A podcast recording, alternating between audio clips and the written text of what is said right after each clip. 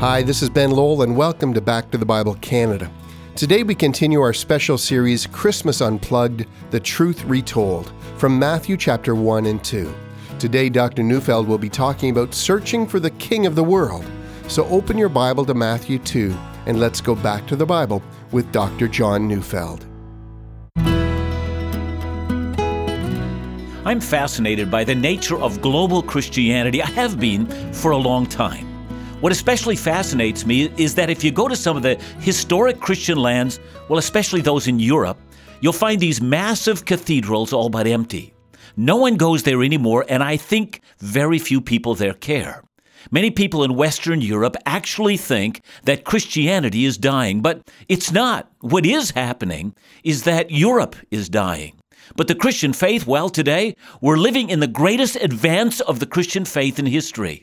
In the most unlikely of places, like China, like Iran, like northern India, like Cuba, Indonesia, many other places where you might least expect it, you find a Christian movement growing at a startling pace. Sometimes under intense persecution and extreme social pressure not to convert, people are finding in Jesus everything they ever wanted. People we might historically expect to see Jesus are turning away in indifference, and people who seem at the outset the most unlikely of all people are coming to Christ in ever increasing and even in staggering numbers. That's why one of my favorite accounts surrounding the birth of Jesus is the account of the Magi. That's because of all the people you would never expect to find them seeking out the infant king. So let's read Matthew's description of the event.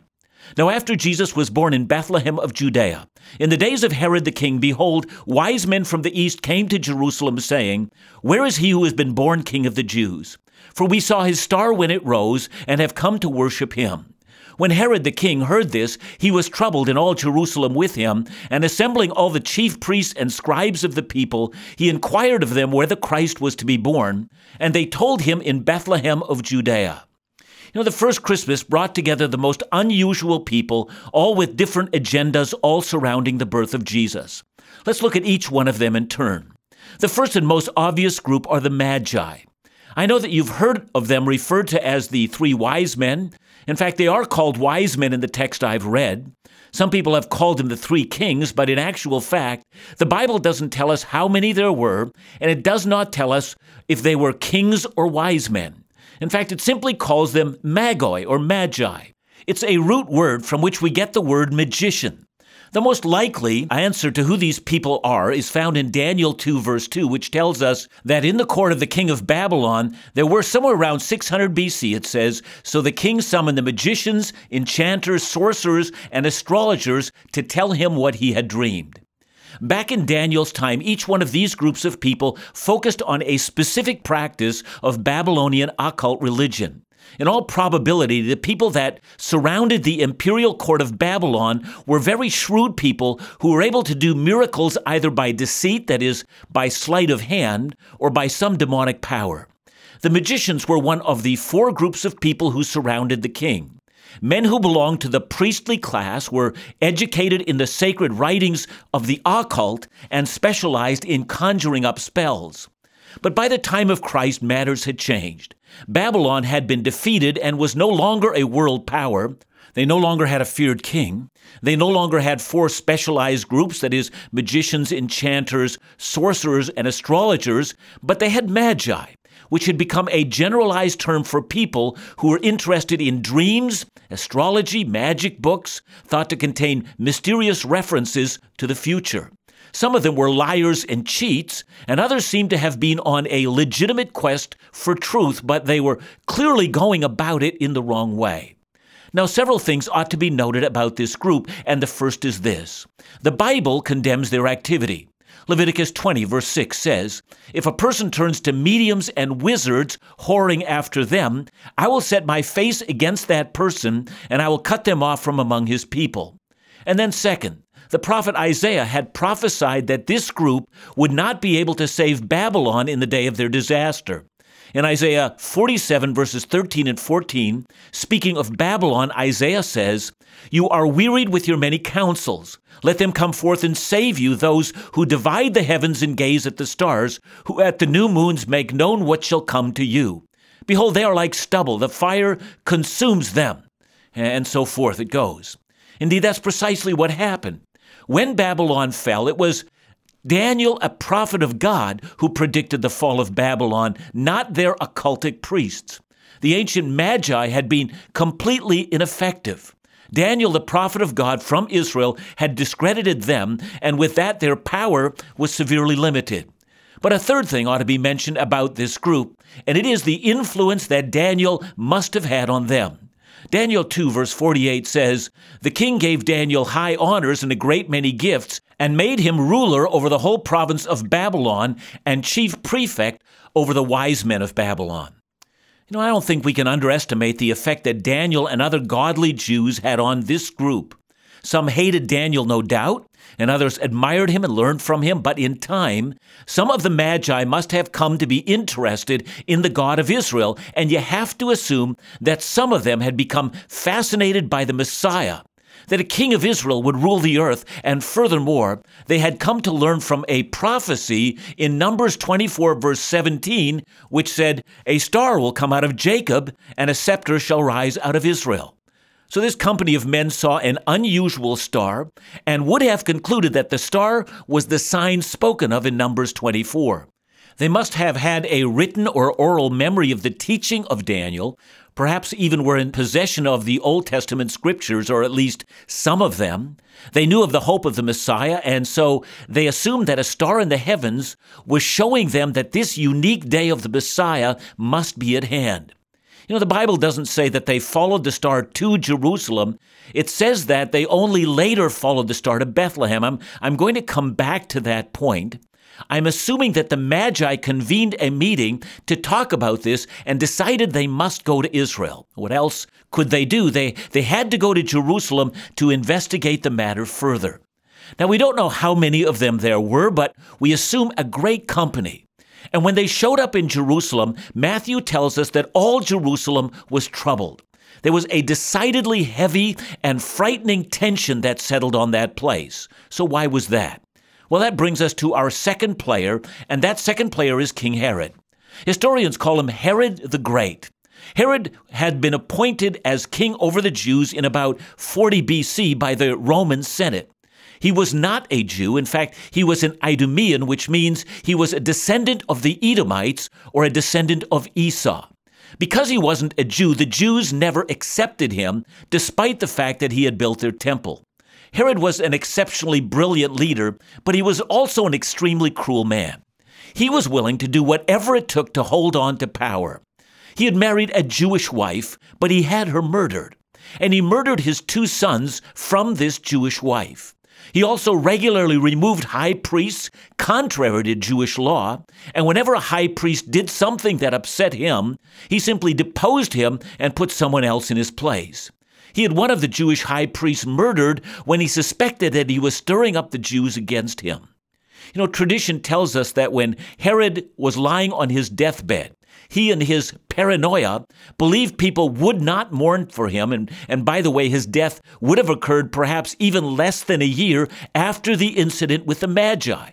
So it occurred to Herod that the Jews would be celebrating his death, so he had his men gathered together, some from the city of Jericho, and confined them under guard. And the minute Herod breathed his last, his men slaughtered these men of Jericho, so the Jews would mourn and not celebrate when he died.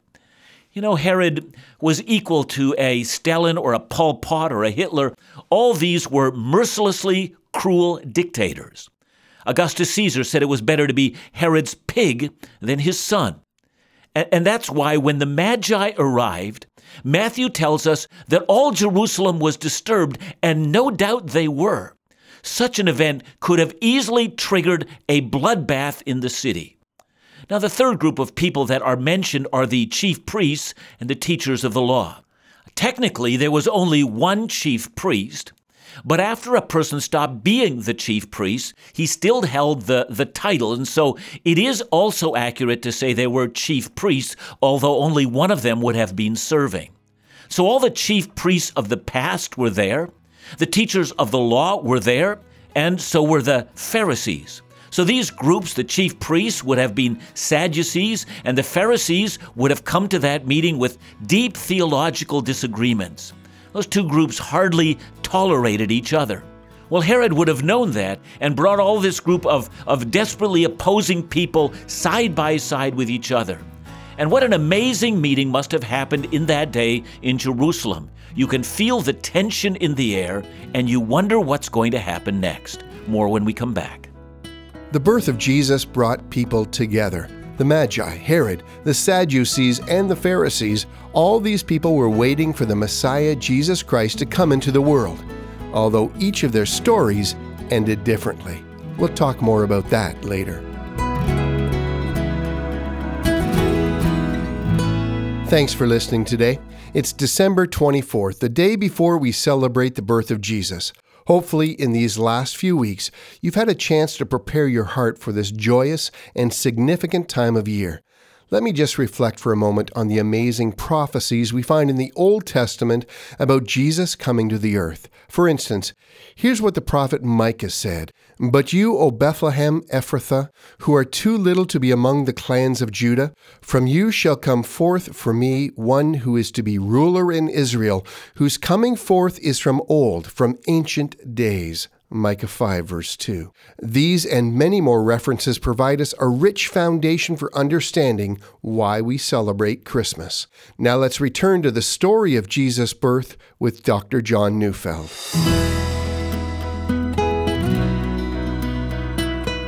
Imagine the scene. They were the Magi who were condemned by the law of God for their occultist connections. Then there was Herod, the mass murdering king appointed by Rome. Then the Sadducees, who tried to appease Rome and were generally fairly wealthy, and the Pharisees, who were waiting for a Messiah to overthrow the Roman Empire. The first Christmas really did bring together the most unusual of people, all with a different agenda surrounding the news these Magi brought.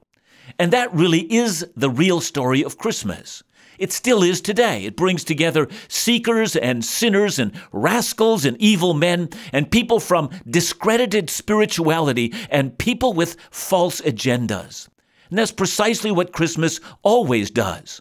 Christmas is not a sentimental journey in which everybody just loves everybody and has turkey together. Christmas is the news that God Himself, the ruler of the earth, has entered into this rebellious world. And that news will always be either hateful or it will be beautiful, and it will depend on who you are. So, Christmas, if it's rightly told, Christmas will always be the gladdest of news or the most difficult thing that we have ever heard. I remember a lot of years ago, I was a newly married man, and, and, and I was also a student at the University of Saskatchewan. And back then, there was a man named Dr. Walter Martin, who was a great Christian preacher, and he was also an apologist. He had come to Saskatoon to lead a series of meetings on the truth of the Christian faith, and because of his fame at that point in time, the entire city seemed to be stirred up, and Dr. Martin filled the largest meeting place in the city. You know, most of the people that were there were young university students, just in the way that Kathy, my wife, and I were. And I remember that meeting well because Kathy, who was also at university at the same time, had a prof in her class who regularly mocked the Christian faith. It was a philosophy class, and, and during that large meeting in which there was an open microphone in which questions were allowed after Dr. Martin's presentation, Kathy's prof, that well known, popular, and fiery man, came forward. He was the first person at the mic, and everyone thought, wow, here goes the battle. And so he asked the question Dr. Martin, if the Bible condemns astrology, why is it that when the Magi found the Christ, they did it by astrology, the very thing that you say the Bible condemns? You know, everyone was quiet. The battle was about to begin, and the entire room was leaning forward, and then, without even hesitating, Dr. Martin responded, Well, sir, you obviously haven't read your Bible. The Bible says that the arising of a star gave the Magi a sign to go to Jerusalem, and there they found some theologians, and the theologians told them how to find the Christ. You know, I'll never forget that university prof's face. He was dumbfounded. Clearly, he hadn't anticipated that answer, and he clearly didn't know what to say. His view of Christmas and the Magi was probably more of the mythical idea than what actually happened. But here's my point in recounting this event. All searching that goes on for spiritual reality is tainted by sin. And all searching for spiritual reality needs the light of Scripture. Experience, signs, even visions cannot replace what is bedrock. And so Magi came to Jerusalem to consult theologians. Where is the Christ to be born? They said, and the answer is actually found among those who read the Bible. The theologians in Jerusalem quoted at least two Bible passages, but we're only going to look at one, and that's Micah chapter 5, verse 2. But you, Bethlehem Ephrathah, though you are small among the clans of Judea, out of you will come for me one who will be ruler over Israel, whose origins are from of old, from ancient times. I find it fascinating that Micah says it was not just Bethlehem, but he says it was Bethlehem Ephratah. There are, in fact, two different towns named Bethlehem in Israel. One is located in Galilee, called Bethlehem of Zebulun, and it's now a ruin, and it's been located about six miles northwest of Nazareth. But Micah designates specifically which one he has in mind. He's referring to Bethlehem Ephrathah. I'm always in awe at how specific some of the prophecies of the Bible actually are. Now, what Matthew records may have only been a sampling of the passages that were quoted to Herod and to the Magi that day. We don't know. We do know that the Jewish theologians had done a most thorough biblical analysis of the circumstances that surrounded the coming of the Messiah. They might have had a teaching seminar that day, which included the hope of the Messiah. No doubt Herod would have remained very quiet because he was hatching his own plans.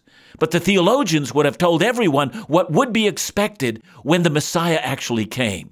He would be King of Kings, and no doubt Herod would not have been pleased to hear that.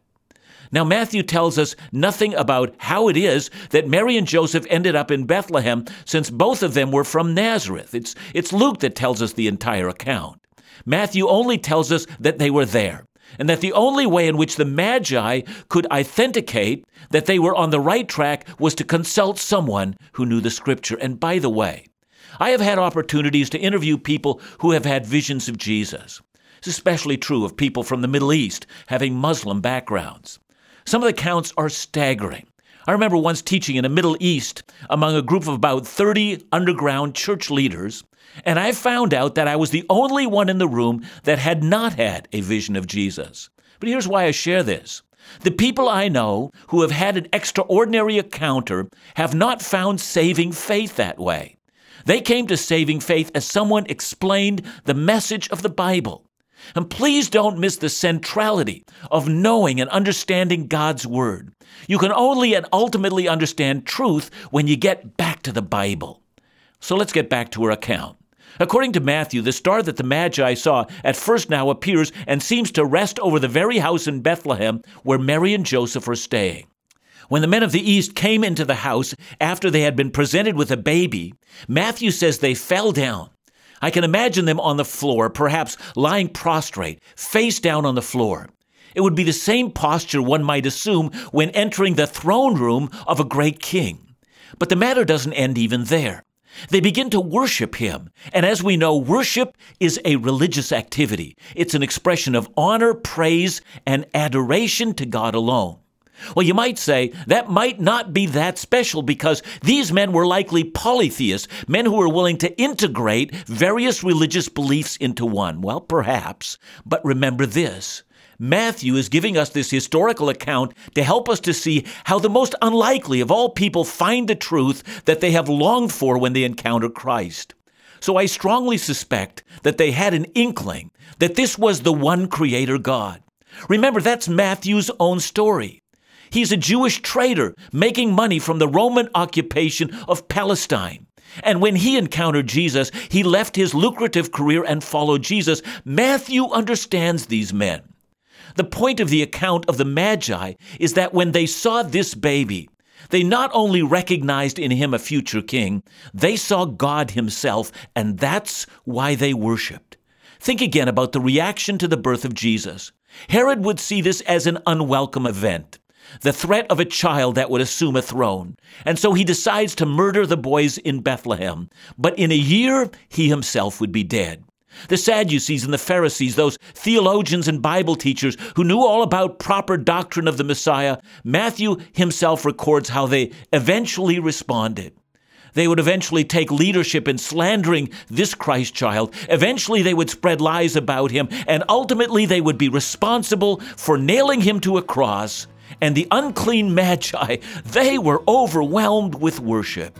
And that's the unique irony of the story of Christmas. We find that the birth of Christ causes divisions among people. Some of the most surprising people will fall down in worship, and some of the people you might think should worship end up as enemies of Christ. And that continues to be the reaction to Christ today. To some, the idea that God came into this world is rejected and ridiculed, and to others, it's the hope of the world. Thanks, John. Uh, you know, one of the things that comes to mind is the diversity of people that are involved in the Christmas story. And I'm sure that isn't by accident. We see all different types, people of different backgrounds, different ages perhaps, all coming to be impacted by this story. Uh, so, how do you see that sort of representing who we are today and, and what the Christmas story means to our society today? We live in such a remarkable time in history. Um, you know, we are seeing the Christian faith moving from the Western world um, to places where you would never have expected to find Christian faith before. And it does remind us that the gospel of Christ seems to divide people. I think that's the story of the Magi. You know, there are people that you would have expected because of their exposure to the Bible would have been the first to welcome the Christ child. And I think if I were to put that into our perspective, there are people uh, in our culture because our culture has been saturated with the gospel for many years before we got here. And you would have expected that our culture would have been very open to the gospel. And yet we find in places like Iran and places like China and, and places like northern India where there hasn't been a gospel, we find this explosion of the gospel. And it really does, I think, put the story of the Magi in context. People we would never expect to find their way to Christ have found their way there. And I think that's something to celebrate, uh, especially as we seek to share the gospel with people that we would, might not expect to hear. This is a story of hope. The Magi journeyed with many others to see the Messiah. They saw a bright star when he was born, a reminder to us that Jesus is the light of the world. When they saw Jesus, they fell to their knees to worship him, which is exactly the opportunity we're given as we consider the birth of the Son of God even today. I hope you've been blessed and challenged by this week's Christmas Unplugged series. Tomorrow, Dr. Neufeld will conclude this series by talking about the light of Jesus and how it will never be extinguished by the darkness. Back to the Bible Canada, leading you forward in your walk with Jesus every day.